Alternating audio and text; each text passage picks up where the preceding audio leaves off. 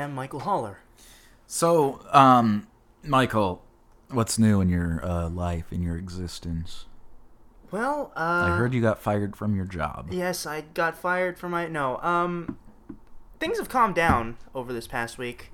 Have they? Uh, yes, I, I in the believe building? the uh, well in the in the area, especially Midtown Manhattan, everyone's kind of, I- guess you could say over. This winter is coming. Winter is Like, here. There I is a say, uh, I woke up this morning fucking freezing cold. yeah. There, I had there, my window open last night because it was a little bit chilly out last night. So I was like, "Fuck it, I don't need the AC." So I just left the window open, and I woke up with icicles hanging off my nipples. You had to get those surgically removed today, if I'm aware. Correct. Oh, I kept them um, as a decorative ornament. I think they look good. It's strange because they point straight out in the general direction of my nipple as opposed to going with gravity and like pointing downward. But uh, you know, I can't transition into anything from that. that Madonna video. um, so you know what what what's been going on this week? There's been God, there's fucking rough news this week. What's that? Um, I I Was, did- was it someone else strangled or shot? You didn't hear about the thing in Colorado? No, Or not. Colorado, Oregon. No, what happened? Uh, another fucking school shooting. Really? Yeah, ten people. Actually, I kind of wanted to talk about it. Uh, it's not really the appropriate venue, so we won't get into it um, terribly long. But there was a person that came out of this story. Uh, the shooter's name, I didn't bother to learn it, and I'm not going to. Um, and even if I did know it, I wouldn't say it on here because that's kind of the behavior that you know those people are looking for. Um, there was a man by the name of Christopher Mintz, however, Mince Plaus? it's what everybody's saying. He actually released a statement saying something. Who charged the uh, shooter? Um, he was an army veteran, uh, and he still is. I, he did not die, uh, fortunately. Um, he was shot six times in an effort to, you know, save other people from this fucking animal. But uh, he did it all on his son's fucking birthday. Um, right now, there's a GoFundMe campaign for him. I'll put like a web uh, a thing on the website if you want to donate to that. But I just wanted to mention him and say, uh, let's remember this guy's name and not the other fucking asshole uh, who did this. But uh, anyway, that's my piece. I've spoken my piece It's a, it's a, about that. I just, you know, this, and this, this comes fucking fresh off the heels of another, you know, major shooting. Two actually. One, uh, those the reporters were murdered on camera uh, by another, you know, deranged individual who had easy access to weaponry and probably not enough access to mental health care. Um, which in itself came several months after another fucking massive shooting in South Carolina at a church. And I just, you know, it, it really, it's bother, it, it, it's been bugging me lately because I feel like this is happening constantly. It is, and it's it's not just you. I mean, looking at the cultural sphere of which we have, we live in an environment. I mean, the United States in particular, that it's very divisive. People's opinions. People have a very straight opinion on this matter, and it's really baffling to see how everyone bands together and says this person shouldn't have had access to guns. This person shouldn't have done this. You know, how could a tragedy like this befall everyone? And it's usually the opportunities that politicians can ideally take to at least put in some semblance of control. I like what But- I like what Obama said um, in the last couple of days. I, I'm really starting to dig this like lame duck Obama, who's got nothing to lose at this point because now he's just saying whatever. Um, he said, you know, you look, your prayers are nice, but that's not enough. We need to do something about this. Congress needs to do something about this because in this man's tenure as president, and you know, we're both young people, under 30 years old, and this has happened in my lifetime more times than I could fucking remember. Literally. It's it's happened in the past year more times than anyone would like to acknowledge. Yeah. And I, I just feel like every time this happens, It's nothing always- ever gets done. It's always we'll hold a gotta be the candlelight time. vigil. Yeah. We'll we'll talk about it. Then you know, fucking uh, something, some celebrity will do some stupid shit in the news, and then it's it's over. I mean, the whole thing about it is every time you hear about something tragic like this occurring, it's always this is it. This is the last straw. This is This is the needle in the haystack. This is the one factor compounded upon many Mm-hmm. that will finally spark change. And it never does. No. And it's quite astounding to see how many people are so adamant about gun laws. Not even. It's okay if you want to have guns in that regard, but to not limit that access in any capacity is astounding to me. It, it's They- amazing. they- they- It- it's it not. It's not that they don't want to have any semblance of control. It's that they want to have full, absolute control. It's like you know when comics say either everything's funny or nothing's funny. Uh-huh. It's the perspective they're taking with gun control. Either don't make any restrictions, or don't have them at all. And in a lot of people's minds, that's one and the same thing. Mm-hmm. Like if you place any type of limits or restrictions on anything, it the, the argument immediately comes: the government's trying to take over. They're going to take our guns.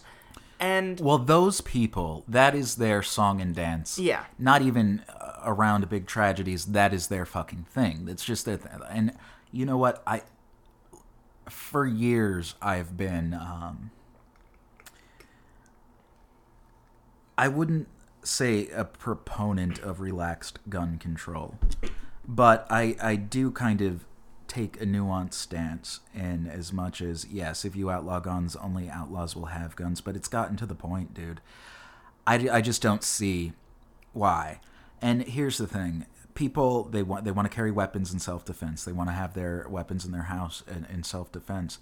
There's not a statistic in the world that says that you're better off um, in an emergency situation uh, if you are armed now they've done studies they've they've done um, actual practical scenarios in which um, people they they armed people with uh, you know replica guns and put them in a situation where they would have to react. Um, I believe it was uh, it was a college campus. It was at Yale, I think it was. Um, gave uh, some of the students they had a control group where they gave you know these weapons to people who had no experience whatsoever. Then they also gave them to people who had logged hundreds and hundreds and hundreds of hours at shooting ranges, been in all kinds of tactical situations, and then put them in a, a scenario in which they would be taken by surprise, and they would see how they react.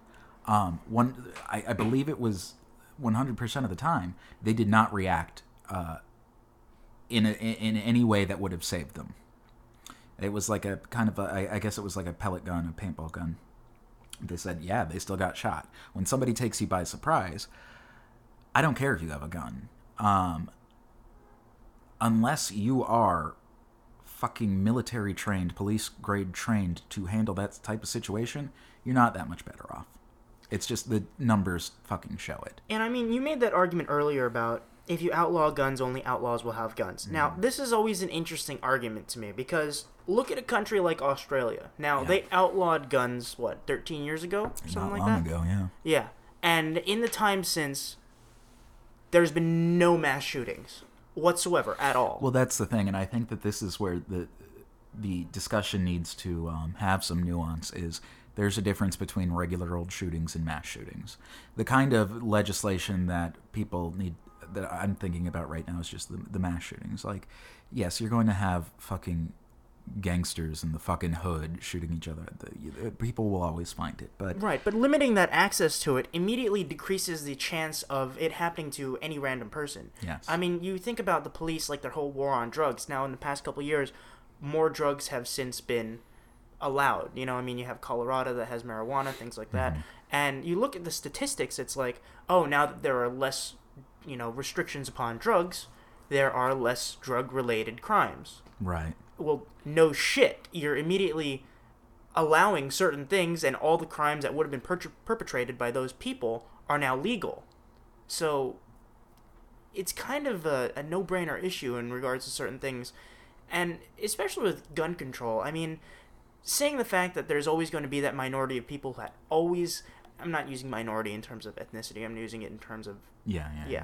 Just Uh, a smaller amount of people. yeah, there's always going to be that minority of people that get guns no matter what. However, if you greatly re- reduce that chance of people getting laws just or people getting guns in general, it reduces the chance that you know people will end up just shooting each other. You'll probably increase the uh, the casual, or you probably decrease the casualty rate in Florida. I mean, how many Florida stories have you heard of someone fucking shooting themselves in the face while taking a selfie? Happens. Um, uh, Florida has a lot of gun crime in general, and they also have very, very relaxed uh, gun control policies. Uh, New York has, you know, virtually no access to concealed carry permits. There are people like Howard Stern and Robert De Niro that have them for some reason, and I don't know how they get them. But overall, um, gun crime here is significantly less than it is in other major cities. Um, you could point to places like Chicago, which also has tight gun control, that also has a lot of problems with violence. But you know, this is it, it's a multi-layered problem, and I think that really the idea that we're going to get rid of the guns is just never going to happen in this country. It's built into the Constitution. In order to have a constitutional amendment, you have to have two thirds of the Congress agree, and to have two thirds of the Congress agree on any fucking thing, let alone something that is as hot button as the gun control debate. Um, it's just not going to happen.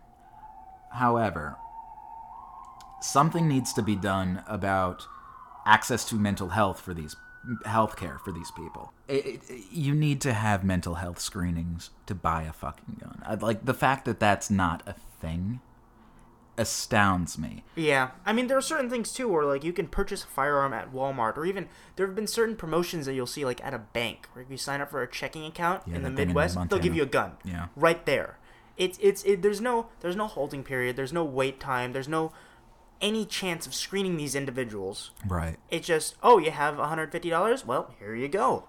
Yeah, absolutely. And um I I just the fact that it's insanity to me that uh cuz this guy purchased all of his weapons legally.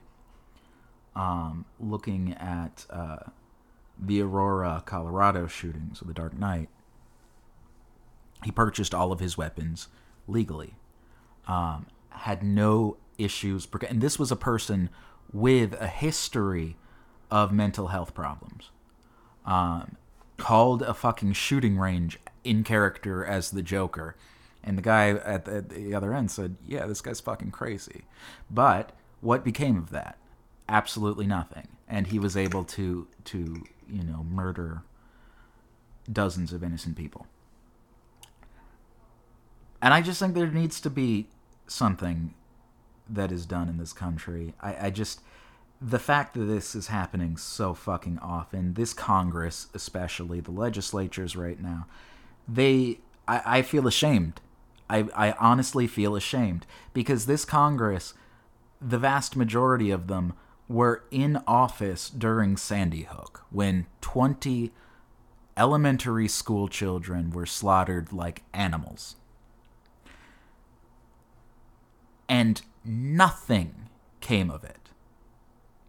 There were prayers, there were candlelight vigils, but was any legislation passed? Not to my knowledge. Um, and if that doesn't do it, what the fuck is gonna do it?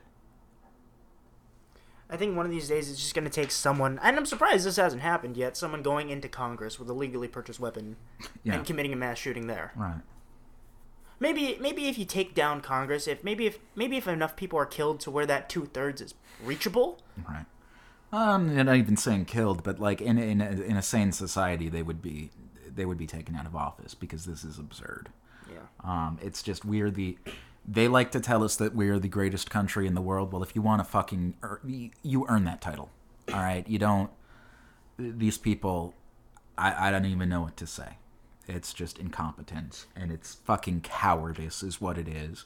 They don't want to take on these NRA fucks. Right, and these people, you know what really got to me?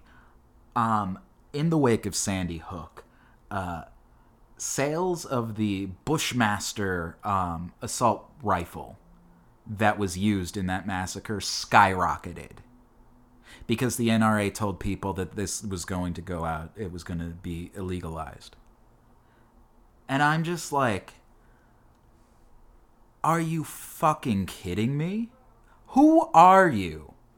Who the fuck are you that you go out and you buy that weapon in commemoration of the loss of life of 20 children a month before Christmas? What kind of a sick, stupid, redneck fuck does that? Fuck those people. And if you are those people, you know what? Fuck you. Fuck that. God damn it. I just, this country makes me sick sometimes. Yeah, we're seeing an interesting. It almost seems like a regression of society at certain points, especially seeing like the GOP government shut down and how anti-progressive a lot of these people seem to be. Not not just the fact that they're not liberal or they're not progressive, but the fact that they seem so dedicated to halting progress as a whole mm-hmm. is absolutely repulsive. I mean, there was talks last week, I believe, about them shutting down the government again Yeah. over uh, over I think it was last was Planned Parenthood.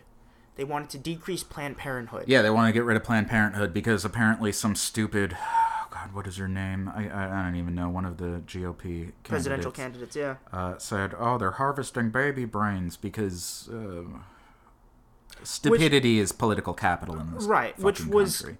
Unsupported. The allegations that she made had no factual I know she referenced a video that doesn't exist. Yeah. She was never. This is what really blows my mind, though, is that the media themselves are not holding these people accountable. Well, and that's the whole issue with um, you have a lot of these moderators for panels Mm-hmm. at the GOP debate, at other debates that are supposed to do that, Yeah. moderate, but they don't.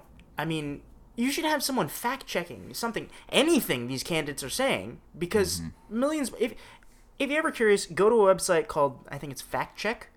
Um, after a big debate like this, and see Sure.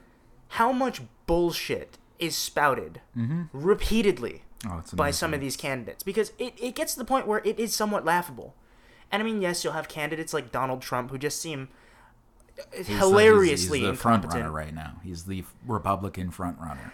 This is like uh, in intelligence is Not a factor. no. It, well, it's it's it's it's a it's a hindrance. If you're actually saying facts, you could ba- pretty much guarantee that you're not going to be ahead in the fucking polls, at least in the GOP. I mean, uh, I don't know. I don't know, man. I just, I, I really, that I, I hate aspects of this country. I do. There was even a I'm not um, afraid to fucking say it. You know. there was even recently a, a conference held, uh, and they were the, I believe it was a GOP, and they're questioning the person who was uh, pointed to be in charge of the Planned Parenthood system. And every time they'd ask her a question, she'd start to respond, and literally about half a second after she opens her mouth, they'd be, "Well, wait, wait, wait, wait a minute," and would not allow her the chance to talk. And it's the most aggravating thing to have to watch someone who's supposed to be defending themselves not able to defend themselves because of just the ignorance and pure stupidity and, and it's it's it's the grown-up equivalent of just sticking your fingers in the air and going la la la I can't hear you mm-hmm. and it's shameful that these people are not only elected officials but these are the people that are leading our Why not? Anyway, uh, so what's in the nerd news, Michael? What- Well- what is something that does, is not going to make us feel depressed? I don't know about not making us feel depressed, but you recently said that you watched the first two episodes of Gotham. Now, you, like me, were, well, maybe I more so, were adamantly against the first season. I was ambivalent towards it, but I did not see the entire first season. Um, I saw episodes where I thought they were okay, and I saw episodes where I thought that they were god awful. Um, Never, never at a point where you ever convinced that it was a good show. No, no. But I, I, I never thought that. I, I didn't take your position where I thought it could never be a good show. I'm, I'm usually a little bit more optimistic with things like that because it, it takes a while for a series to find its footing. If you look back historically, um, the first season of any show isn't the best season, uh, typically. Yeah, there are some exceptions. Mm-hmm. I mean, Flash had a very strong first season, Yeah. which surprised many. Right. But a lot of times and Flash is a little bit different because it is an overarching story. This this is like the X Files where it's sometimes monster of the week, sometimes it'll be uh, plot relevant, but uh looks like they're changing that now. The first two episodes were Well, David uh, Creon, I really hope I pronounced his name right. I hope I got his name right. Was the uh, the showrunner of Constantine recently, Uh-huh. and he was speaking actually to I want to say Collider or Insider or something or one news source, but they were talking about Constantine and how it's now off the air. But he was saying when NBC first ordered it, they did not want a serialized show. Yeah. They wanted a monster of the week, uh, individual episodes per week, but uh, that's not what all the writers, that's not what the showrunner initially wanted. He said when they initially had the show, what they wanted to do was create a very serialized version of Hellblazer that would follow the Hellblazer storyline as fans knew it. But that's not what NBC ordered, and of course, compounding factors upon many uh, led to the show's eventual cancellation. Right. But um, I mean, it's things like that too. I mean, Constantine, I took, I think it took like three to four episodes before it finally found its footing. You think uh, severely more so. Um, by the end of the series, they got their footing, right? Yeah, yeah, yeah. I well, I think that. Yeah, I, th- I think Constantine started strong, all things considered, but it it, it definitely could have gotten it could have been better. Um, Yeah. given time. Yeah, but but Gotham. So I saw at this point the first two episodes of the second season now, um, and I've really enjoyed it. I mean, for the first time, I can say I think I'm pretty excited to see where this show goes. Yeah. And granted, maybe it's just the fact that they had that hiatus to really plan things. Maybe it was just with that first season they were very unsure of where to go or what they could do with the series. I think that part of the problem with the first season was it was what a twenty-two episode season. I think No, 23, yeah. 23 typically you know uh, television dramas now they they seem to be getting shorter Oh yeah, there was one Um, season of Breaking Bad that was like six episodes. yeah so now contrast this with gotham which was 23 episodes it's a lot to film um, so there there was a lot of fluff and i felt like they didn't really I felt like sometimes they didn't know what tone they were going for. They were just kind of throwing shit at the wall and seeing what stuck. Because sometimes you would get, you know, really heavy drama. Sometimes you would get Balloon Man. Um, Yeah, it was. You said that it was a more of an episode by episode basis for you, but for me, I felt like there were certain scenes that just contradicted tone from you know, and it, it felt really jarring to me having one scene that was very Nolan esque, and then immediately jumping into Adam West. yeah, it, it was strange. Now I don't know where I would classify these uh, these two episodes in terms of tone because it's certainly not Nolan. But it's consistent. Yes, it's very consistent. Um, it's not Nolan, but it's not uh, Joel Schumacher either. It's somewhere in between, and I think it's closer in tone to what I like in a Batman show. Now, sometimes you could go like the Nolan or the, uh, you know, dark and gritty Mark Millar, or Mark Miller, Mark, Right, and- and- uh, uh, fucking Frank Miller. Yeah, and Mark and while Millar. this one it it has a lot of very dark themes to it, Uh-huh. it still does have some of those almost psychotic joyous moments. Yeah, I mean, you have yeah, uh, the actor who I, I don't know his name; it's escaping me. Who's playing the Joker now? And it, it is Jerome. it has been confirmed that he is the Joker. Uh, Initially, their plan was to introduce you know one person every season who could potentially be the Joker, but they ditched that altogether for having someone who is the Joker. Now, I still have mixed theme, uh, mixed feelings on this, but for what the actor is portraying and how he is portraying the character, I'm more okay with this than I initially thought I would be. Yeah, I think he's doing a very good job. Um, he, he he seems to literally be doing an amalgamation of all the Jokers that we've seen before. Right. Um, But the only thing about it that I will say is, where do you go from there? Yeah, there's nothing much. And this is the problem with prequels, especially prequels like Gotham. You either have a character who's supposed to be this iconic character, such as the Riddler or the Joker, before they are that particular character. Now, to make this relevant in any sort of standpoint, is you either have that character be that character before Batman, which defeats the purpose of the character Right. um, or you have that character so unrecognizably not that character that it defeats the purpose of calling him that character in any way, shape, or form. Mm-hmm.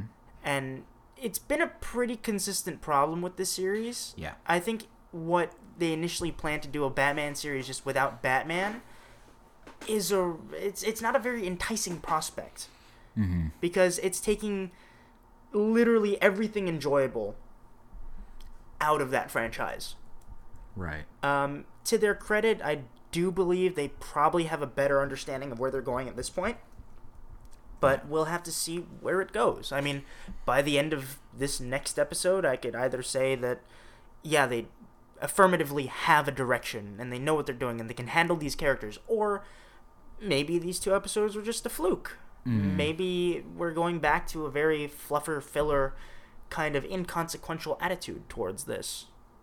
But Right. Uh, Cameron Monaghan is the guy's name. Uh, the yeah, the thing that I mean, for me, my favorite part of the first season was Robin Lord Taylor and his his Penguin. Sometimes it wasn't. Sometimes story wise, I'm just saying, like I, I I liked his depiction of the character, and the reason that I liked his depiction is it was because it was not the Penguin as we'd seen him before. Um, and it felt like maybe we would eventually get there, and it would give him an arc. The problem with the Jerome character is, for all intents and purposes, He's already the Joker. he's Joker. the Joker. Yeah. Um, so his arc is essentially him building up towards buying a purple suit, and that's not interesting. See, and it, and if this were the first season of Gotham, we would have maybe five to ten minutes of an episode dedicated to him going to different suit tailors in Gotham looking for the right purple suit. Yeah, yeah. And it's just filler. I mean, there's no No, he would have he would have had a, rev- a regular suit that for some reason got purple paint on it, and then he'd have been like, "Oh, this is what I should be doing," because he would have a New York accent and uh, like a cartoonish one. I, you know, I I think that uh, to me, the Joker as a character, It's the, the major that problem with it is the Joker in and of himself isn't terribly interesting. I think that he's interesting in the way that he contrasts and interacts with Batman. The problem here is we don't have a Batman. right.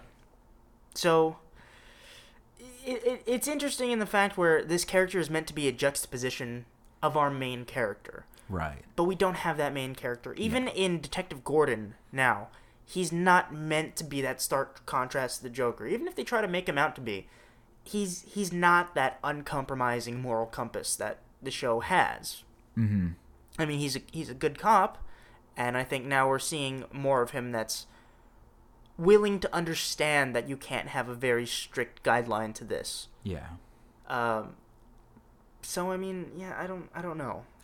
It's just the the entire show. Like the the two episodes were enjoyable, and don't get me wrong, but I'm curious to see how heavy they're going to be leaning on Cameron Monaghan in the future because that character is going to get real old Really really fast. Yeah. I mean, Joker running around without Batman.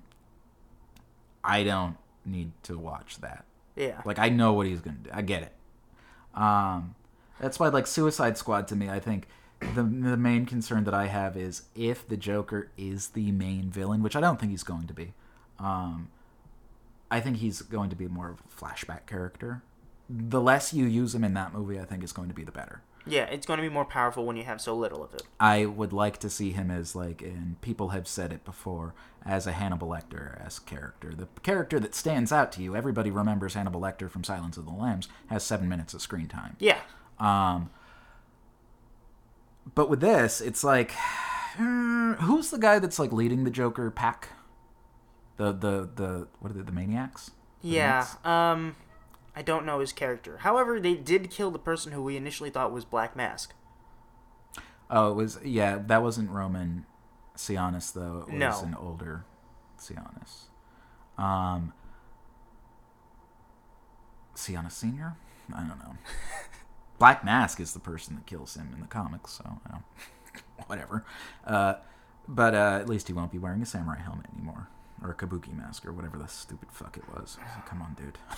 You know, there are so many decisions that I feel like they make in the show that I, I are they so out of touch with the fan base or with the source material that they're doing it on purpose, No, or is it wanna strike- accidentally just that bad? they want to strike a visual contrast i think with what we know because again like you have to give the character the arc to see how he gets there but the way that they've done it in the past i, I don't really agree with the other thing the other the only other thing that i really had a problem with i don't like what they're doing with riddler it Oh, seems yeah. to me that they're making all of the gotham rogues crazy which Yeah. is not good Um, Riddler is not a mentally healthy individual, but he's not a paranoid schizophrenic. Right. Um, he he's an obsessive compulsive person. Uh, Penguin prideful person as well. Penguin also isn't crazy. He's just a mobster. Joker's the only one that's really batshit insane that you could do anything that you want with. Um, I don't like that he's talking to himself in the mirror. I'm like, oh come on. yeah, it seems very, very cliche and not in the way that would work Mm-hmm. for a beneficial note for the show. But And, it's just know, like the whole- that's every- not the Riddler to me. Is the thing? It's like when we eventually get him to be the Riddler, I don't believe that a you know a real paranoid schizophrenic would come up with all these fascinating machinations that he's going to enact on the Right. uh, citizens of Gotham. I feel more so that this is just a excuse to show off the caliber of acting that this person has. Um, which he, he's good. I think he's good, especially. Well, they got to do something with him because in the first season, they didn't do anything. Like Yeah. in Zach's episode, it built up, and I liked that. I liked that they built up to him killing somebody, and we got to see him break. But I don't think that that needs to break in a schizophrenic, balls to the wall, crazy kind of Right. way. And I feel because like- there are people that commit murder that are not crazy; they're just assholes. Yeah, and and I feel like with every aspect that we had of this Riddler in the second season was not needed. Yeah, I, I, I think it would be a tighter show. it's just if they we- want to keep him there. Right. I think it'd be a tighter show if we eliminated some of the story arcs, and I feel like with at least the second season, they focused a lot of them that they had. and that's good. Yeah, because the first season it was so everywhere. They want, yeah, they wanted It to went do nowhere. everything. yeah. Um, now it seems a little bit more focused, even though we do have multiple converging story arcs. There's only maybe one or two at this point that are just completely irrelevant in the scheme of things. right. So Um. Yeah. Uh, what else happened? Uh, Camren Bicondova is not really in this anymore. She's uh, Catwoman. Um. She or Cat Girl, cat. Kitten Lady, Kitten, I- what the- yeah, whatever lady, the fuck she is. Um. She she has a cameo, and I think that's good because I do not want to see Little Gotham. I don't. I, I Bruce Wayne already discovering the Batcave. Mm-hmm. yeah, meeting and the fact that it's there and served a purpose before. I'm like, um, well, you know, the Batcave was always there, so It- it that's was fine. but it was there, but never it a- wasn't- There's not a computer in it. yeah. It was just a cave. Yeah, and it, it's interesting the fact that they delved into maybe Thomas Wayne was into some shadier shit because they did that. They did that in Batman. It's, it's usually year, a- which one was it? Year one? No, not year one. Uh, Uh, year zero. Zero. yeah zero year. Zero, yeah. um, They do that a lot. Like a lot of times, you'll find out that that Thomas Wayne was a little bit too knowledgeable. He, he found out some shit. Right. You said talking about the Court of Owls. What's happening with the Court of Owls? They were talking about the Court of Owls um, as a prospective story arc to follow It would make sense. in the upcoming Gotham episodes. yeah. Uh, Uh, it would be interesting because it's something that it's a new phenomenon, so I don't care if they butcher the backstory so much. I don't have that much attachment to it, and it is something that's early pre Batman Gotham. So, uh, Right. That that unlike most of the things that they've been doing is pre Batman. right, Right. Um, but yeah, as far as like, uh, I just I, I don't need any. I, I don't need young Bruce Wayne. I don't. Um, Yeah, and there was one part in the second episode where he fired Alfred, and the minute that happened, I was like, "Fucking, do we really need to go through this again?" I know that happened. And I was like, wait, you can't. He's your guardian. How do you gonna? Who's gonna watch you? Did they? Is he legally emancipated from whom? Like, I don't know. I don't know. I don't know how his life works. And I mean, there, there are a couple things like I feel like that first episode of the second season as well.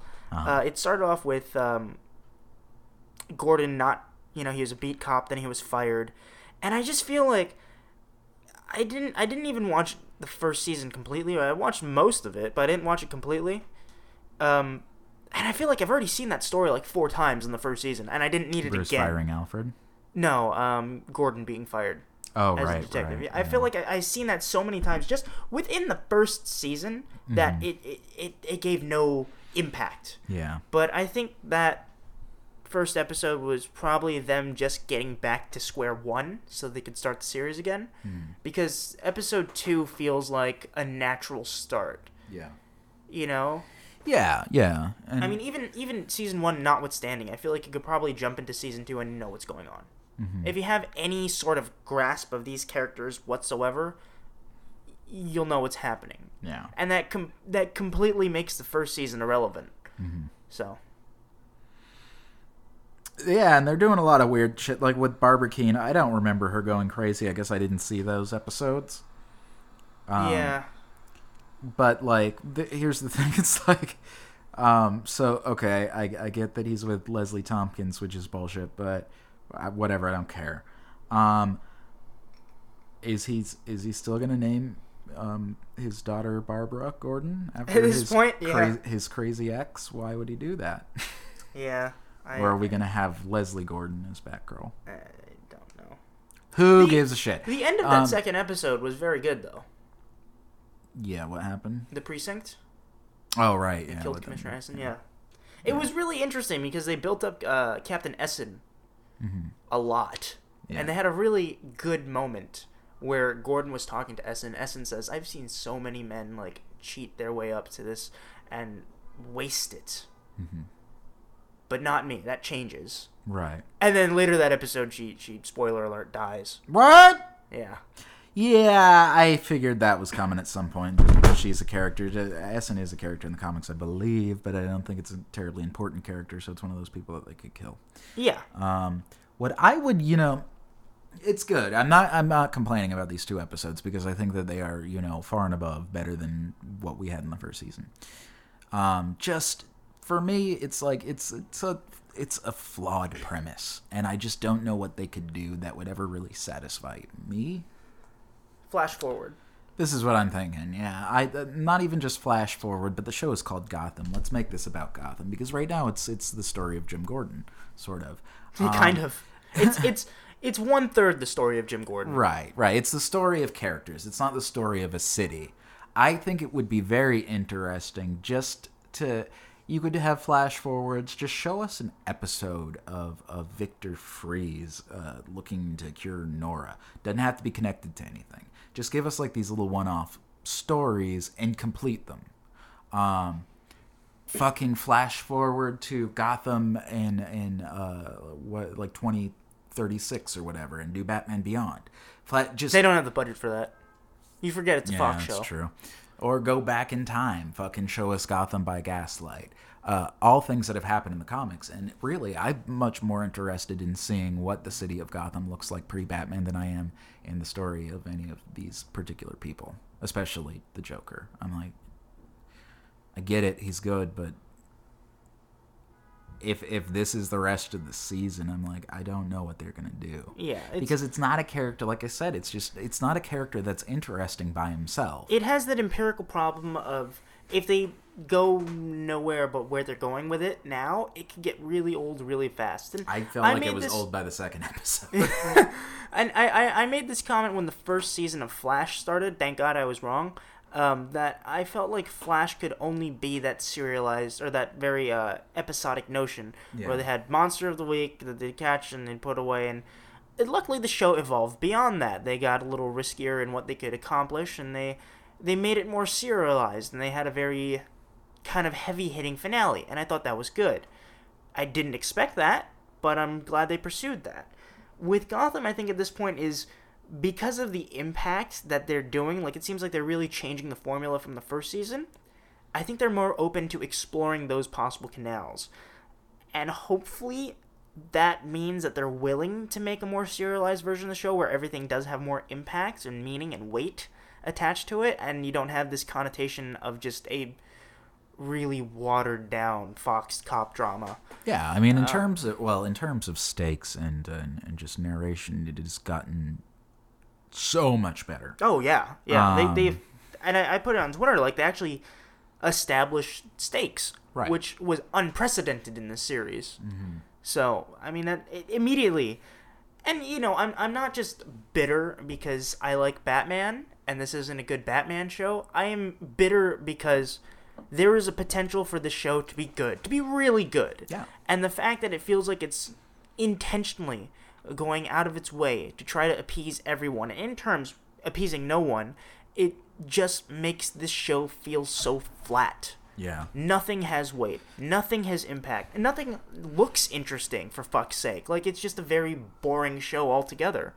And I mean, from just basic television standpoints, I feel like we live in this world where television has become so comparable. Mm-hmm. to what's what you can compromise in cinema. I mean, you have shows like Breaking Bad, Daredevil, The Wire, Game of Thrones that are just so elevated beyond what you can accomplish on the big screen that the silver screen is gaining much more of a reputable background than most movies, especially those of which are Marvel movies that while I still enjoy, Did you say the silver screen? yeah. That means movies. Oh, wait, I thought um Hold for this. yeah, um Take a shot. no, it, it just feels like TV can accomplish Or don't hold for this. It's fine. I thought it was gone, but it's coming back. I hate the city. Why it's Gotham City. Um so much crime. no, I, I just I we all just need feel like guns is the thing. Exactly. We're we're just so we've gotten to the point where TV it feels like in certain regards has surpassed what conventional cinematic films can establish. Uh, which is intriguing. But then you'll see shows like Gotham that bring that down a level and be like, "No, you're still watching TV." Yeah. Uh, so- Well, yeah. The thing is, it's network television. Um, and it's it's just a different kind of a show. It's it's not like Breaking Bad or Game of Thrones where you have it's it's all story driven. It's and I don't think it ever, ever will be that just by virtue of the fact that it's network TV. it's network TV. It's- There's different expectations by, for yeah, it. it's it's TV by committee. and they are fucking killing it in terms of ratings right now. It is the only show um, of this season that has held its numbers two weeks in a, or three weeks in a row now. No, it's only two weeks in. It uh, held the same numbers. It it fucking killed on opening night, and held the exact same numbers the second week, which doesn't happen. You always get a second episode run off, but this didn't. Yeah. You know, it, it just occurred to me. I'm going to be at New York Comic Con this upcoming week dressed as the Red Hood. Mhm. And there's going to be so many people asking me about Gotham. Yeah. And I'm going to have to reveal to them. I'm hopeful for the second season. I hated the first season. We were in we were standing in line actually waiting for Comic Con tickets to drop and the person next to us was like, "Hey, you like Gotham?"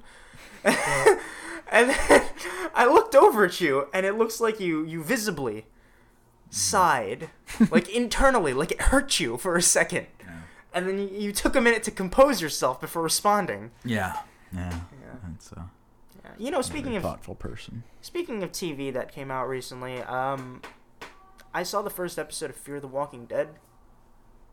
I don't know what that is. I keep hearing about that. What, is that different than Walking Dead? Is Walking Dead over? No, it's continuing, but So what the fuck is Fear the Fear Walking, the Walking Dead? is so in the months that Walking Dead is not on air, They needed more Walking Dead. they needed more Walking Dead. So they now have this series about. It's called Fear the Walking Dead, and um, it's about the chronicle of what happens leading up to the outbreak. Oh, good. Yeah. A prequel. Yeah. Um, and I saw the first episode, and I hated it. hmm Granted, I'm not a big fan of The Walking Dead as a television series. Yeah. Um, but Fear the Walking and it, it really it confuses me because Fear the Walking Dead has been breaking records with the amount of viewers it has, I keep hearing that. and yeah. I, I feel like it's completely unwarranted because Well, I, don't, I don't like The Walking Dead just in general. I've tried to get into it. I'm like, I, don't, I just don't care. yeah, no, it, it just feels like someone made the complaint to me that oh, Fear the Walking Dead is just a soap opera. Fucking The Walking Dead was a soap opera. You're just too blind to see it. Um, the fact of the matter is, what makes The Walking Dead compelling is the fact that you have compelling, interesting characters. Uh, Fear the Walking Dead does not have that. It has characters that you quite honestly do not like. hmm I watched the first episode and literally did not like any of the characters. You know what I did like? What did you like? Telltale Games, The Walking Dead video game. I, I played the first episode and I, I heard really great things about the rest of it. Ah, I haven't play. finished I didn't like the second season too much, but the first one was great. Yeah, I hear that captured the. It's in- annoying to play on a on a, on a console though because it's so clearly made for a cell phone, and just my instinct you know, it is was to ported walk to a around. cell phone, right? Was it? It was initially made for consoles. Because I've played it on the cell phone as well. It just makes so much more sense when you just point and click. When it's on the console, the characters move so fucking slow, and like, it's clear that the angles aren't quite right. It's not a fully three dimensional world, so you'll be walking around and uh, get stuck on nothing. Yeah, no, like your was, character will just be moving and then hits like an invisible wall and you can't move anymore. And you're like, just what the fuck is this? It literally took like two hours longer to finish each episode than it needed to because I just couldn't couldn't. I, I I don't know how video game. And I, I hear what the general consensus about the game was that it accomplished what the TV show did not, in that it would capture the feel of the graphic yes, novel. Yes. Yeah. I well, I didn't read the graphic novel, but I what I liked about it was, um, there were genuine moments of stillness, and I don't mean because you're stuck on an invisible wall. I just mean it. It felt like if a zombie outbreak were to happen like that, and you weren't just constantly, you know, having your taint ripped apart by zombies, uh, you would have these moments where you're just like, "Well, this is fucking shitty."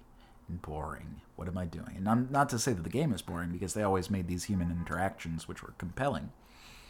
But what I liked was it, you know, that's what people say about The Walking Dead, but whenever I watch episodes of The Walking Dead, I don't see it. Um, they say that it is a show that is set in a zombie apocalypse that is not about the zombie apocalypse. It is about human interaction. The zombies are just a plot device that, you know, And I feel like my problem with the show at this point is that they're just basically filleting themselves with how much everyone loves the series. Yeah, Um, and you know, so- there. Granted, there are points when that's warranted. There are series that Is the graphic novel still going on? Is there an end to it? no, Robert Kirkman's whole point was that the point of The Walking Dead is there is no end. That's dumb. I mean, the initial Well, I don't mean like they. I, I don't mean they need to find like a resolution to it all, and either have everybody die or win, but have an end to the story. Well, the initial concept behind The Walking Dead is-. The initial concept behind the the, problem with shows like Inuyasha, Michael. Started out real strong and then they never ended, and you're like, why am I still watching this? This is for 14 year old Japanese girls like Michael Holler. The the, the I can't fap to this. Well, I can, but I want to enjoy it. But but no, the He had kitty cat ears, Michael. I never saw that show. He's a dog. His name is Inu. That means dog. I never saw that show.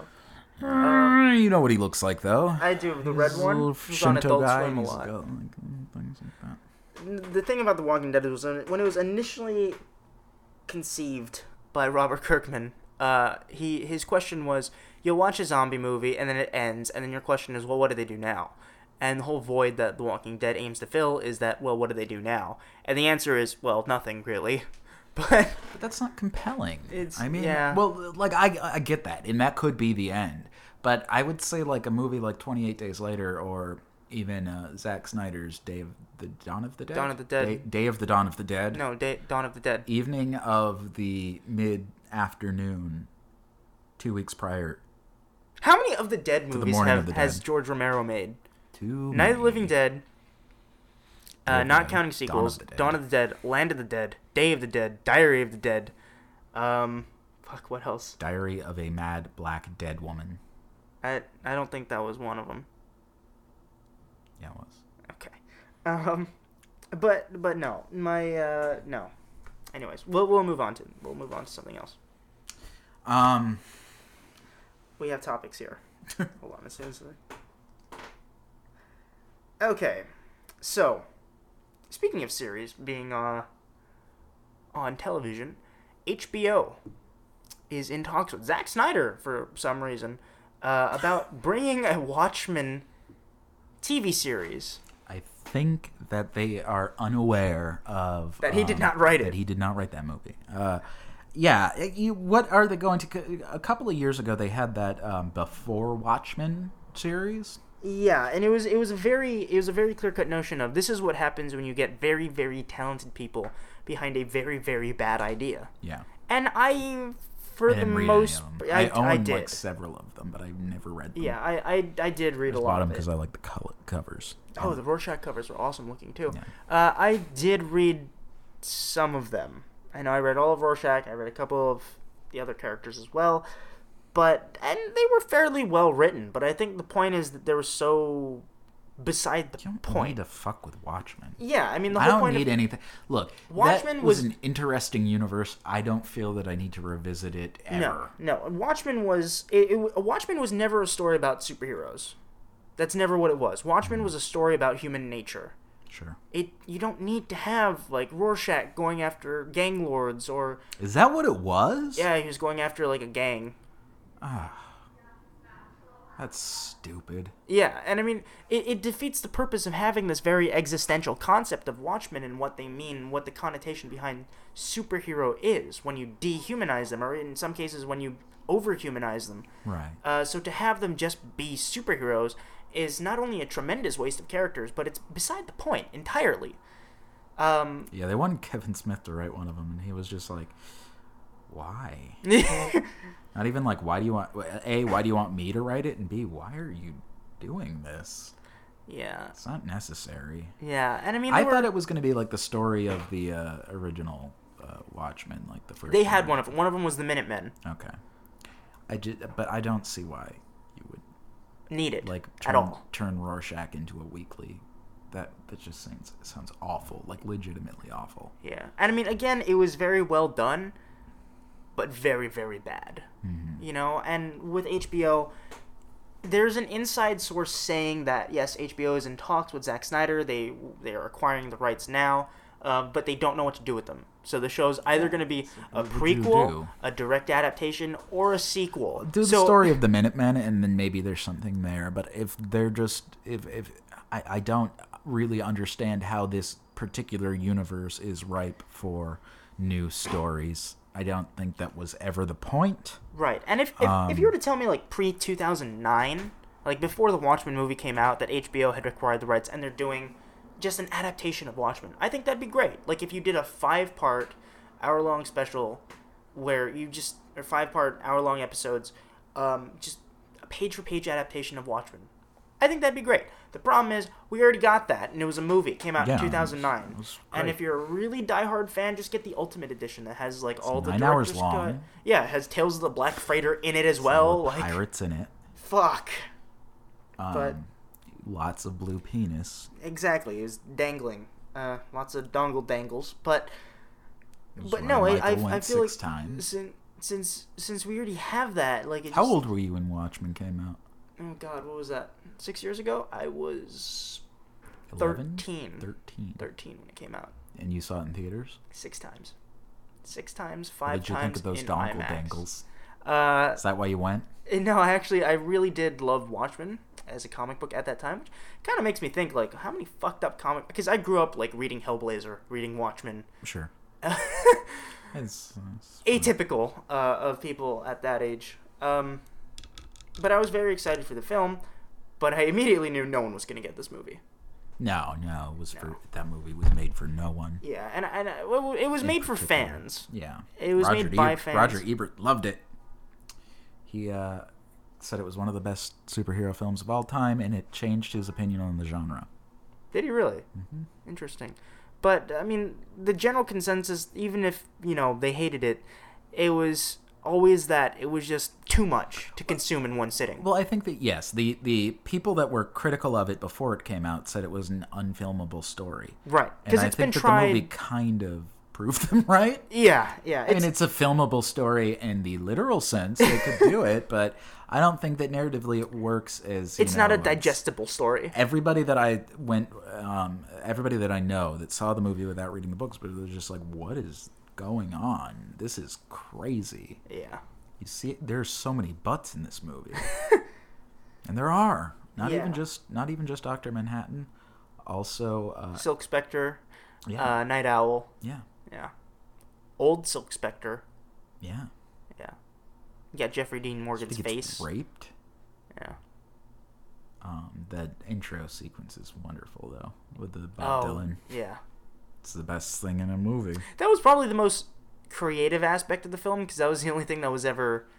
Well, they they caught you. They got you up to speed on the entire story with a thirty second sequence. I had literally Zack Snyder has never told a story a story so well, um, and so concisely that he didn't even have to use words. Um, it's just I don't know what happened since, but you know, um, uh, showed the Waynes not getting murdered. Did you know that that happens? like it shows the comedian uh, shooting or punching Joe Chill in the face, and you see uh, Thomas and Martha Wayne behind. Uh, it doesn't really say that it's them, but they're in front. It's it's clearly them as they're illustrated in the early comics, and it has them in front of a Mask of Zorro poster with a gunman. You're talking, of course, in the Batman Five Superman trailer. Yeah. Yeah. No, I'm talking about the Watchmen, the fucking intro in Watchmen. The comedian saves Thomas and Martha Wayne. Really? Yeah, I never caught that. it's an Easter egg, and it's great. Which is kind of funny because Jeffrey Dean Morgan is now playing Thomas Wayne. Yeah, Batman Five that he is. But um, but no, I mean, I I feel like this could be a horrible idea, but Whatever. we'll have to see. We'll see. Either If Zack Snyder's behind it, it'll look pretty. yeah, yeah, Um, I doubt that he'll be behind it though. I mean, he's. he'll be next to it. Uh, yeah, I don't know. Do they want him to Godfather? I know nothing about this project, so uh, who knows? It's too early to say. Yeah, Other than you know, I don't think we need more Watchmen. right. Um, another project of which is not going anywhere at this point is Terminator Genisys. Uh, Collapsed under the weight of its own Shit. mediocrity. I wouldn't even call it mediocrity. What's, no, what's- I would call it mediocre. I would call it a very mediocre film. I don't think it was a bad movie. I thought it was a movie that falls apart if you put but- any type of coherent thought into it. Yeah, but that's the thing. It's like kind of kind of all time travel movies.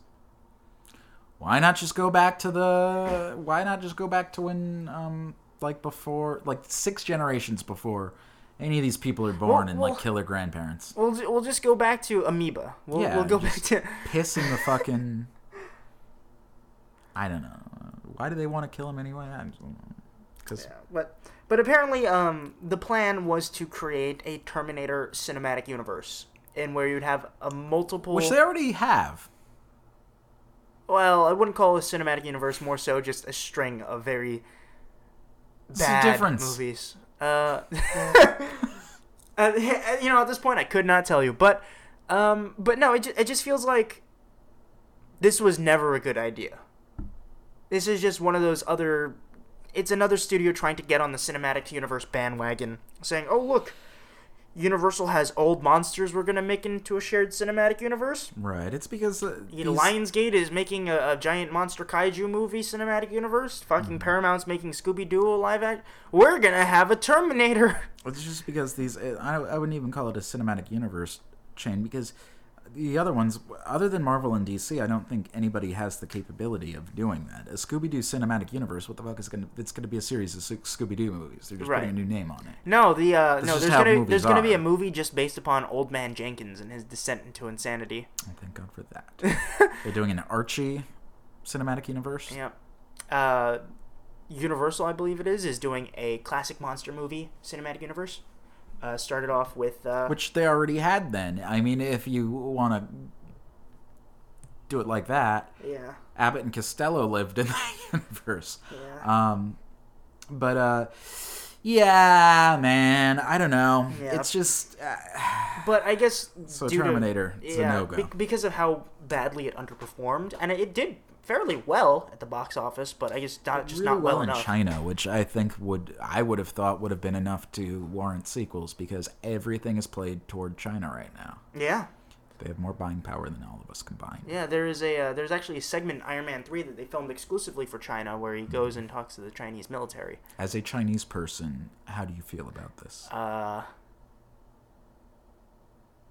slighted? I don't. Slanted? Slant. Yeah. it's just with regards to my eyes. Um. no, I, I, yeah, but Terminator's not getting a cinematic universe because they, along with the rest of the public, saw how bad of an idea that was. Yeah. So thank God for some things. Um, but on the topic of cinematic universes, uh, we reported a couple weeks ago about the Marvel Creative Committee and how that was now dissolved. And turns out we uh, we might have jumped the gun on being happy about that. Well, yeah. Did we not discuss that at some point? I feel like the episode after we discussed the creative committee thing. Um, are you talking about how the creative committee was only involved in the good movies? That's true. Yes. Yeah, that's that's Well, correct. We, we we actually did not discuss that on the podcast. We didn't? talked about it in line at Comic Con tickets. Ah. Uh, yeah. Well. So here's the thing: the creative committee, ladies and gentlemen, um, established of uh, who are the people? Uh, I Joe Quesada. any other. Yeah, Joe Quesadilla. I can't remember the Um, names of the toy guy, no, the toy guy is the What head of? Marvel. He owns Marvel. H.P. Barnum, and Uh, Bailey, Clark's Toys Clark. Clark It was, a, Gable, it was a Flash reference. Clark's Toys Clark, Yeah. It's from the 90s Flash. Clark's Toys Clark.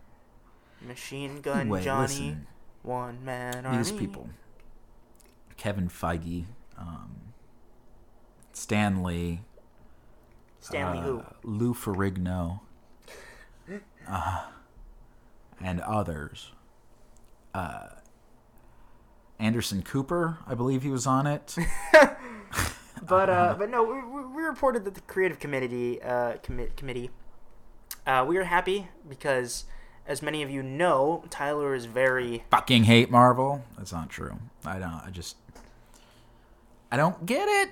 yeah he These he, boring ass Marvel movies, man. he, he wants Everybody loves them. he, he wants it to be more engaging in the sense of what they can accomplish. Well, here's the thing. There, look, I don't hate the Marvel movies. I've said it a million times. I think that they're all pretty decent. What you hate Marvel? I, but fuck Marvel. No, I don't hate Marvel. I hate Stan Lee as a human being. I think he's the worst. I think he's literally Hitler. That's. I feel bad even joking about that. He's just such a likable person. yeah, Excelsior. I feel like there's somewhere there's just a, a, a tear dripping from his eye because I just said that, and I feel really bad about it. I I love you, Stan. He'll probably be at Comic Con. I don't think he's gonna be there this year. Why? Anyways, continue. Um, what, the the way that I feel about the Marvel situation is they lean very heavily on a formula, um, which is fine. They have a my biggest qualm with them is they they kind of all feel the same. They have the same tone to every one of their movies, and you know what? It works. They're making all of the money in the world. So who am I to tell them that that's not what they should be doing? I'm just saying, as a cinema goer, I think that they have characters that could be used for all different kinds of stories, but we always seem to have the same-ish story where they either get a suit or they get a magic hero ball and then they have to take the magic hero ball away from bad guy who's the same guy and I don't God, you know what I just realized? I want to see the um the Daredevil of the Marvel. Daredevil of the Marvel Cinematic Universe. Yeah. Um, well, because that's that's a show like that show is totally different. Interestingly enough, uh, Drew Goddard uh, was saying that he initially, when he pitched Daredevil to Marvel, he wanted to make it. It was going to be a movie. It was gonna make. It was gonna be a film, part of the Marvel Cinematic Universe. Um, but he was stating that Marvel didn't really want to do that. They didn't want to pursue it, and he's saying Marvel is used to really making like multi-million dollar films, and if they did Daredevil, it would be a small R-rated twenty-five million dollar project, and that's just something that's out of their comfort zone. yeah. So instead, they pursued Netflix, which I thought was a great venue. Uh, the show Wonderful. was fantastic. exactly what it should be. Yeah, it, it was great, and I believe what he stated is that Daredevil isn't a character that is in it to so save out the of place in the Avengers. Right, right. He's he's not a character that's in it to save the world. He's He's just trying to keep his corner clean. Yeah. Is what he I believe he said. Um, And it's yeah, interesting that's for it. exactly what it is, and it's More it's compelling that way. right, and it's a compelling what story. would they do? Like give him lasers? Give him a infinity thing? give him a jetpack. No, it's it's not a story based upon stakes being so high that the world's gonna end. It's a story upon where the stakes are at a personal level, Right. and that's what made it so compelling. Should be. Even if they're a story in which the world is going to end, you need to have some connection to it. That was my problem with Guardians of the Galaxy. That was another thing that I wanted to talk about. I wanted to compare. I've been wanting to do that for so long. Super and Guardians of the Galaxy, but shit keeps happening. Dude, you know, I just realized how it's it's gonna be literally too many jokes when you have Robert Downey Jr., Paul Rudd, and Chris Pratt all on screen at the same time. because they're all the same basic character. It's like they're all the same character archetype, and that's why I just you either in these movies you either have Tony Stark or you know Tony Stark or another Tony Stark. I feel like all the characters kind of speak with the same voice. That's like a writing thing. You, you don't want to write with the same voice for multiple characters, but it kind of Marvel falls into that trap. So yes, when if we see like yeah, how is Ant Man versus Iron Man versus Star Lord. Spaceman. What is his Star? Lord. Space guy. Star Lord. Star Lord, man. Kick lizards. Dance. um. Yeah, it's just too much. It's too much of a good thing. It's like having a. It's like when you eat one of those giant cookie cakes. You're only supposed to eat a slice. What? Everybody would think. Everybody thinks, yeah, more cookies. That's good. It's too much, dude. I disagree. It's like a 38 inch cookie cake. I can I can do it. Yeah, you could, but you're gonna die before you're 30. That's a fair point. but uh, but no. So um, But uh, Yeah, Marvel Cinematic Universe. So the movies that the creative committee was least involved in: Iron Man two, uh, Thor: The Dark World, uh, what was Hmm. And The Incredible Hulk, The Incredible Hulk, yeah. yes. Movies that they were most heavily involved in: Captain America: The Winter Soldier, Winter Soldier. the first Avengers. Yeah, the first Avengers movie. Um, I believe Guardians, which I don't care for, but again, like I don't think Guardians is a bad movie. It's just not for me. Um, just no stakes.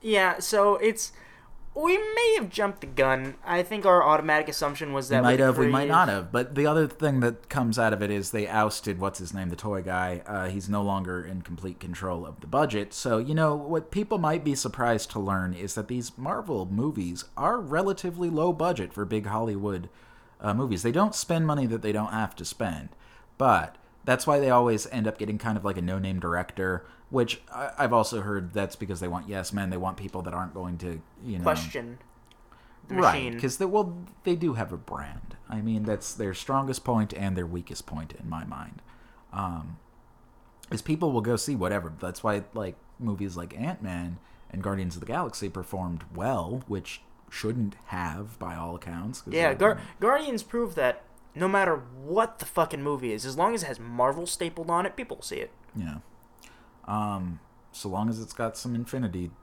things Gemstone thing. some magic cube balls magic cube ball Magic Cube MacGuffins. yeah Um, macguffin things Yeah. that could explode the universe, Yeah. and you're good to go. Uh, what do I want to say about that? Um, you know what? We'll see. Yeah, well, time will tell how it's going to be a while before we're going to be able to, because you know the next two Marvel movies are basically done. Yeah. um, I mean, we're getting Doctor Strange, which is shaping up maybe to be the most unique. It's what they keep saying. Although I do hear that it is going to be an origin story because people fucking love that. Um, Well, granted, uh, a character like Doctor Strange, you might need an origin story. I Simply, feel like you could just be like, "Here's he's a doctor, he's magic. There you he's go." a doctor and he's strange. No, well, because it's like it's said. His name is literally Strange. He has the worst superhero. He's a doctor. His last name is Strange, and he has the worst superhero title ever. Right. It's just so outlandish a concept that you might need to get people. I don't It's know. like- it depends it's on like how they if do it. were- An it's like- origin story doesn't have to be bad. If, if as- you were a superhero and your your superhero name was podcasting Pino, right. it's like Yeah, my origin story is super interesting. It starts out in uh, Florida, so your mom and dad were that. killed by alligators, yes. and then you went Um, on a meth binge. There was a dead hooker found in a canal behind my house. Really? It wasn't really behind my house. It was, I guess, at the beginning. Like the, it was a really big canal, but it wasn't the same canal. Yeah, dead hookers happens. It's Florida, dude. I'm surprised that it was just dead hookers. Not they hoped like that alligators would eat alligator. her, but they did not. Um, that happens a lot. What dead hooker alligators. No, people trying to feed alligators dead bodies to cover it up never works out.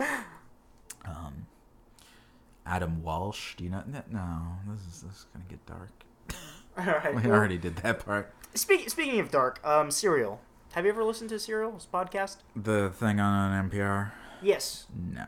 Um, I hear it's the greatest thing in the world, but that's what they said about uh, this American life. And every time I listen to that, I'm bored out of my fucking dick. Serial was a podcast that chronicled an investigative tale about this one uh, murder that happened in the 80s. It actually is an interesting sounding concept. Oh, it's very interesting, yeah. Uh, so the, they ended the first season of that show. It was 12 episodes, I believe. And spoiler alert, they didn't solve it. Um, so they're gearing up to do a second season. I would season. be so fucking pissed Are you kidding me? I had to listen to people talk like this into a really quiet microphone for 12 fucking hours and you didn't even solve it?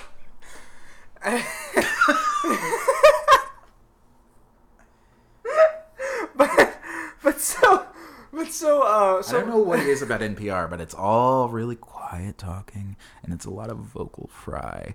Like they're uh, they're they're announcers that kind of talk like this. It's kind of like how Marilyn Manson talks to make himself sound like he has gravitas, but it doesn't work. or maybe just because he screams into the microphone all the time. he just blew his voice out. Um, no, so they're doing a second season of Serial where they focused on uh, an American Army soldier uh, who was who disappeared one day and resurfaced five years later. He was being held captive by the Taliban, and the uh, the insinu- But this story's already out. Like this isn't like secret. right, right, right, and the So they're gonna have 12 episodes building towards this. This is what we're gonna do. right. No, I'm gonna look up every aspect of this case and I'm going to spoil it on every episode. And we are going to have the highest rated podcast in the world. Take that, NPR. You didn't, th- you didn't think that out, right? Because you thought that your little crime case, what, you, you didn't hear about Wikipedia? I'm going to it right now. Serial season two. And oh, the- look, spoilers. The guy died. And, and the whole the whole insinuation with this man was that he was a deserter, and that was how he was captured. But so we'll see. And we're also getting an HBO documentary brought to us by the people who made the Lego Movie, um, about and it's not about like serial. It's like it's not a televised version of Serial. Um, it's it's a documentary about how they they're making season two. so Sounds you're giving me a face. so That sounds awful. Why you, you have you could make a movie about the murder, which would be interesting, or you could make a movie about the show that talks about the murder, which is uninteresting. Because what's what is the process that they go through? We go to Wikipedia, and then we talk like this into a microphone. Um, you're listening to NPR. The time is nine fifty-five. Uh, it's a podcast. brought to you by uh, yeah but it airs on npr this american life is a radio show they just podcast it that's why i don't think it counts i think we're the most popular podcast in the world because that's a radio show we're not on the radio We're on internet radio. yeah Internet radio is in our fucking name. it's like radio only nobody listens so it's exactly like radio Exactly. There's no difference. Structurally, there's no difference. You know Yeah. how Orson Welles got his start? doing frozen pea commercials Yes. filled with country goodness and green penis. oh, this is terrible. I'm a fear.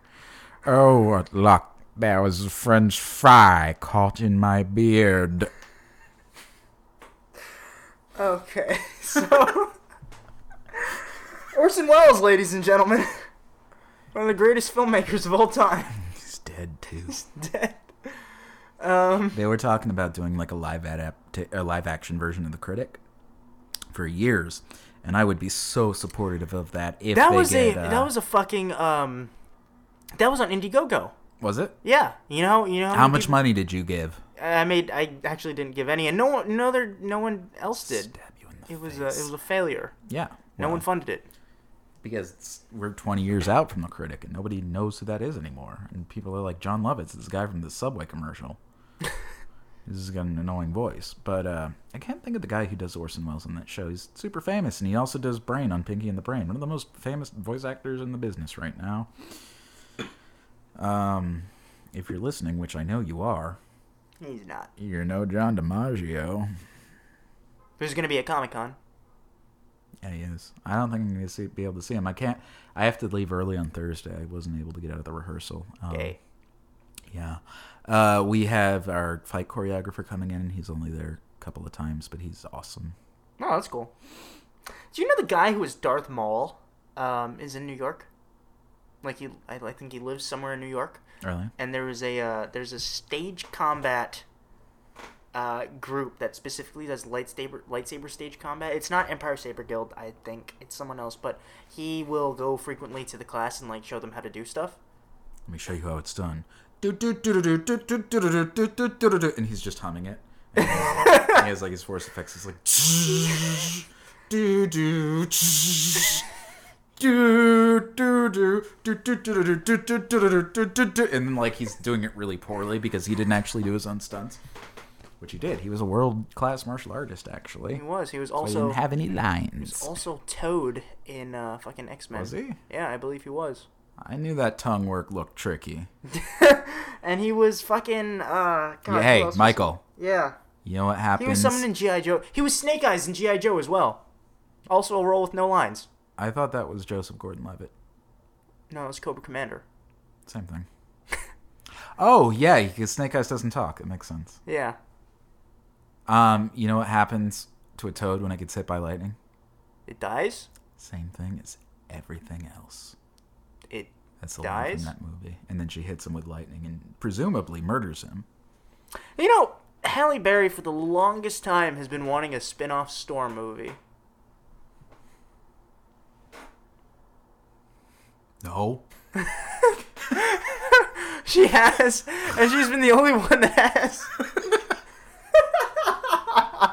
Sorry, can't have it.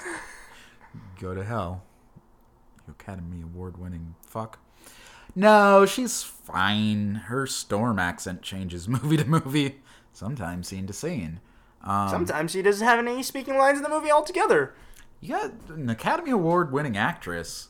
Give her no lines in the movie. Is she? The, is she going to be a storm in this thing? No, it's a different character. They the recasted her. That's what I thought. Got the mohawk. Yeah, they got the mohawk. I'm excited about that, not about the movie. I just want to see the. I, I just like the idea of seeing like the fucking X Men from the cartoon show as they were on the cartoon show in a movie. You know, you're not gonna have that theme, right? Uh, I will when I bring it with me on my phone and play it loudly in the theater, and no one will complain. Do do do do do. I'll just do that. Do do do do do do do. Do do do do do do. Do do do do do do do. Do do. And I'm like, come on, everybody. And they're like, shut up. I get kicked out. We've been waiting to see this movie for six hours. Literally just six hours. We found out about this movie six hours ago. What is X Men? Yeah, the X Man. Um, So Adnan Syed. yeah. Speaking speaking of other comic book movies, which is basically all we do on the show, um, George Miller came out recently, uh, saying, Did he? "Yeah, he did. He came Wow, out recently. it's 76 years. It was a long time, but It's a long time coming." I'm happy Listen, for you put you put you put men in tight leather and put them half naked in the desert all those years. You gotta be saying something. Well, it's about time. Listen, the first Mad Max was move was a bunch of movies with people in BDSM gear and hot desert. that Whitney Houston song kind of effeminate.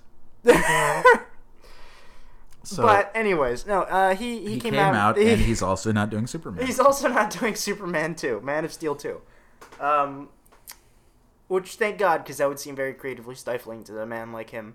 Um, but he stated that not only was he not aware that he was on any sort of shortlist for directing Man of Steel 2, but he also did not want to direct another high budget movie that either had a lot of stunts or a lot of CGI in it. He'd rather, for his next project, to do a very small Babe, scale Pig in the City three. Yeah. again. Yeah. So not only Do you know does that, that uh, the that movie took place in the city of Metropolis? no, it took place in Gotham.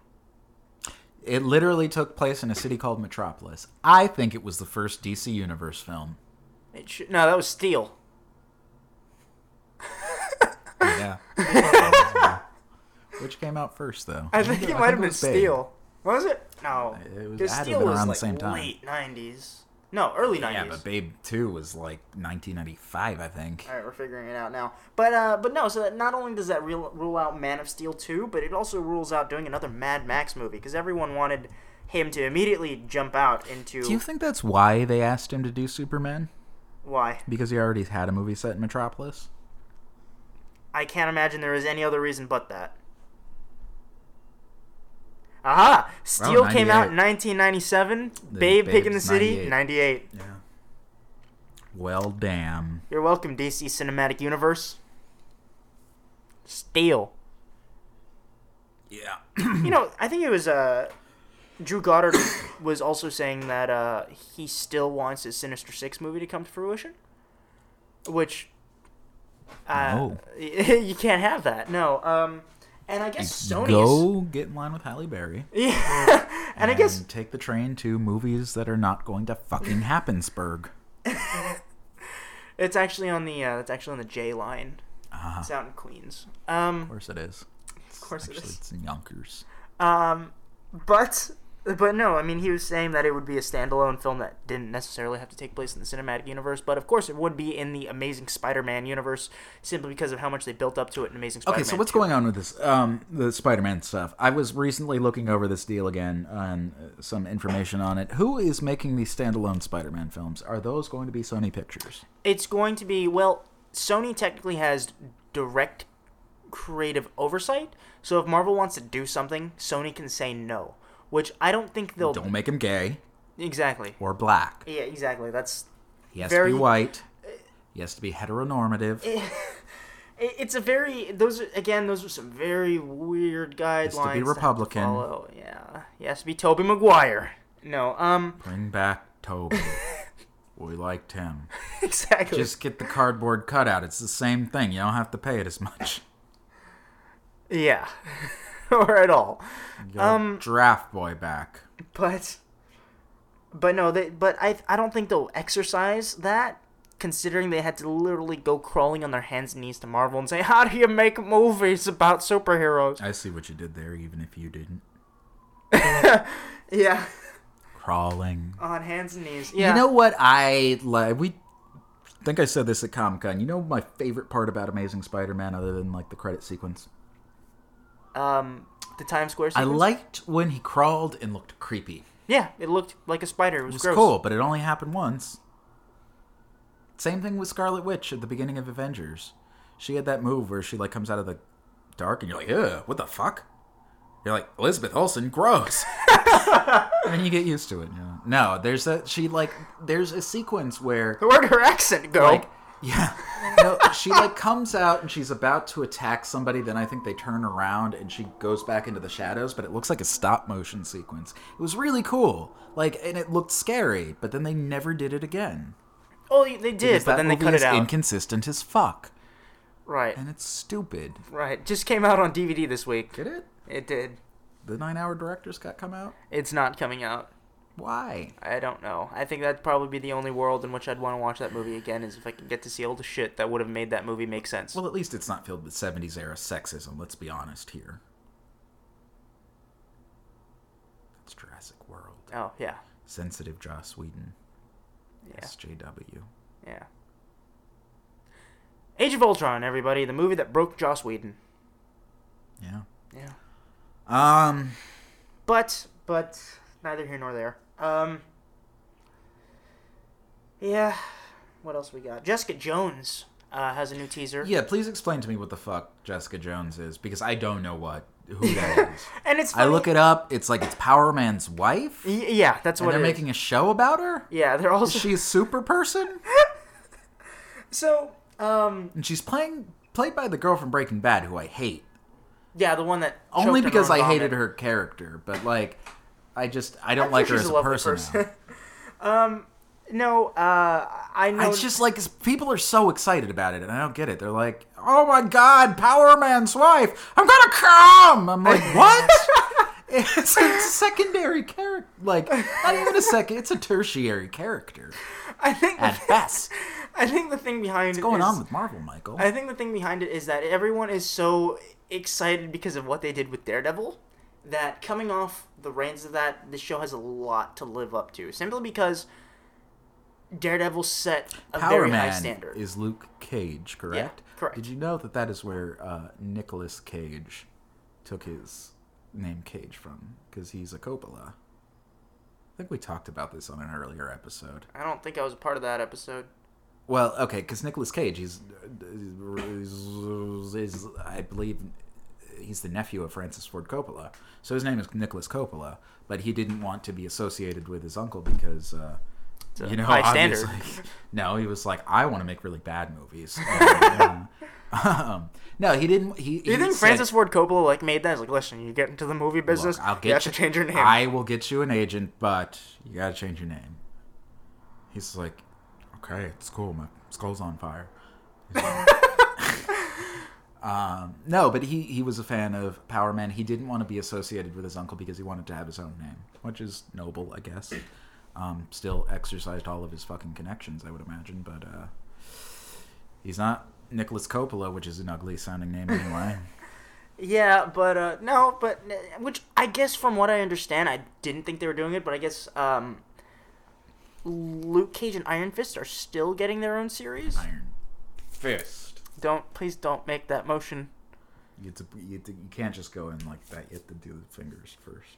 Please. You have to make it into please, a cone. You, please don't. Okay. All right. Um. It's the technique. No, and as, as a character, I know nothing about Jessica Jones. Um, but the synopsis of the show follows that uh, Jessica Jones is someone. Why aren't they making a character or a show about Nicolas Cage? And I said that right. They did. It was called uh, Ghost Rider: Spirit of Vengeance. That's a movie. I'm saying a series just about Nicolas Cage, set in the Marvel universe.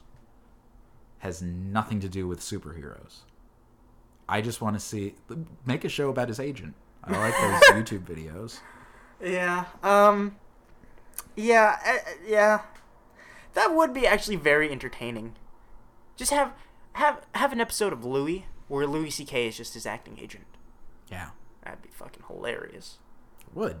Um, but but Jessica Jones, as I understand it, the synopsis follows that she is Yeah, someone tell me what it's about. that has superpowers, Okay. but I guess something in her life went wrong, so she's now no longer a superhero. Oh, So she not interested so she is instead now a private investigator with superpowers. with superpowers. So she's a superhero, yeah, essentially. essentially.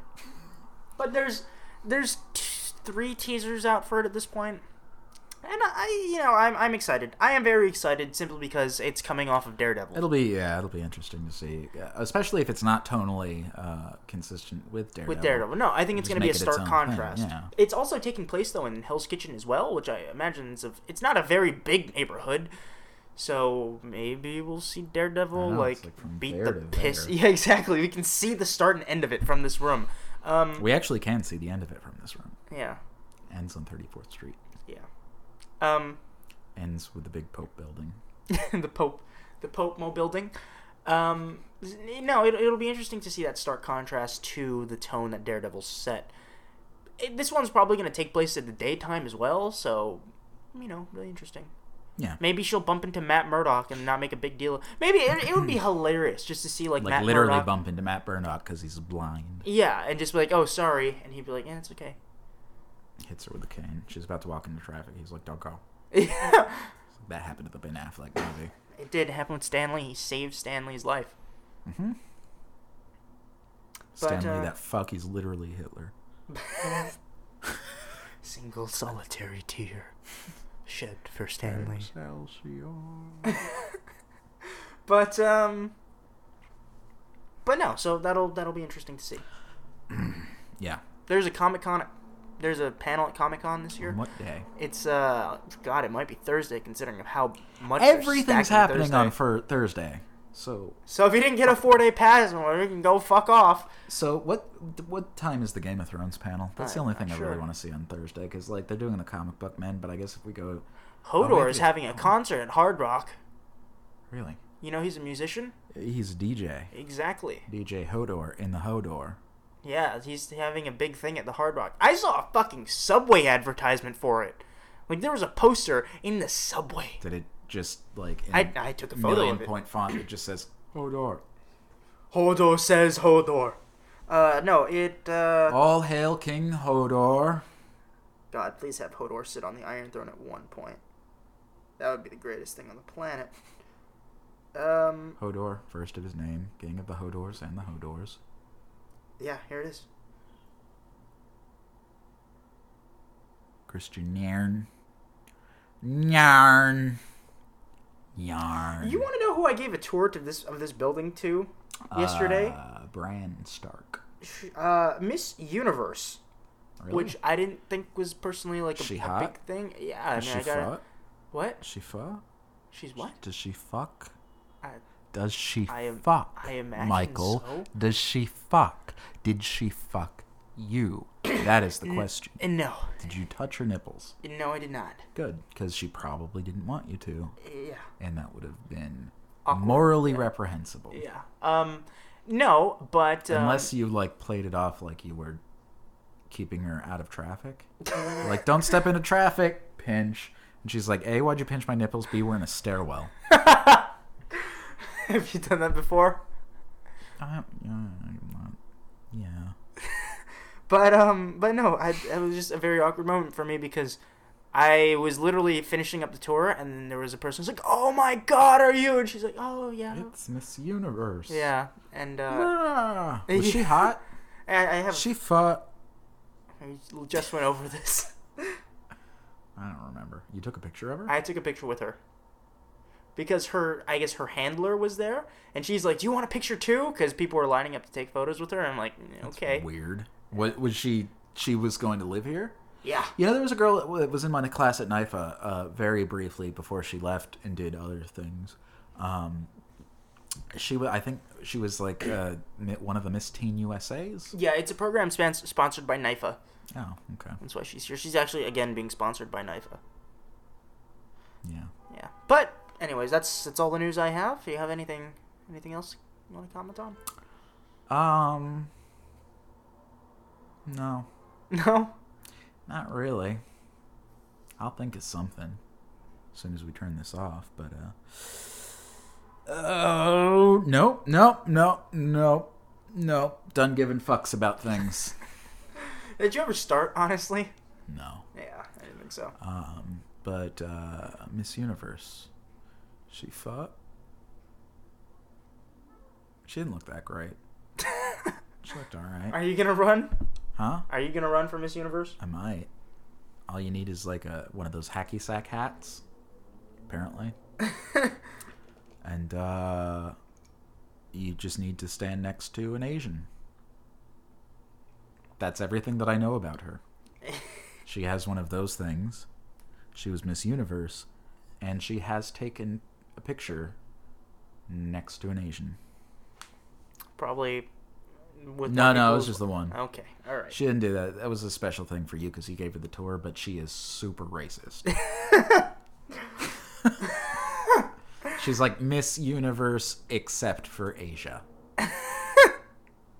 yeah, I, I met this. I met That this uh, part of my world. last week. We had the uh, the Rocky Horror Picture Show 40th Yeah, anniversary how was conference. that? I Uh, wanted to go to that when I found out about it. I did not go. Um, but there was an Australian family in an elevator, uh, and I got into the elevator. This Australian family got into the elevator. why are they wearing panties, and mate? yeah, and and these people people who were there for the uh, for the fucking Rocky Horror Picture Show convention was was there. They weren't there for the Pope. Th no, they weren't there for the Pope. Um, they, and you know they, they started talking with this Australian family, of course, totally in character. Um, Not telling them that it was a Rocky Horror Picture Show, What do you mean in character? like as um, Have characters you ever from seen the Rocky Horror Picture Show? yeah. Then you would understand why I'm so confused. like, Yeah, I've uh, never seen it fully through. Um, We should go on Saturday. They do it at the Bowtie Cinema in Chelsea. It's really fun. but um, but yeah. Not so of course, this fucking family was completely confused at the the concept of cosplay. So they got off the elevator, and the dad of this Australian family looks at me. and is like, "So you're supposed to be Bruce Lee or something?" And I'm like, "No." Racist. Is and and I, I asked like, "Is that?" Is that racist? And then he was like, "Oh, of course not. We're Australian. We're in the middle of Asia." And then he got off the elevator. A, bad at geography. B, kind of racist. yeah. So And that sums up Australia, I think. Oh, we're right in the middle of, Austra- of Asia. No, you're not. oh, yes, we are. No. Oh. Yeah, we're right down there. Listen, at least no one's shit in the We're a part of Asia. Oh, it's your own, your, own continent. Ah, but it starts with an A. well, that's correct. I suppose. Yeah. Most continents do. And that's our show. Get out of my house.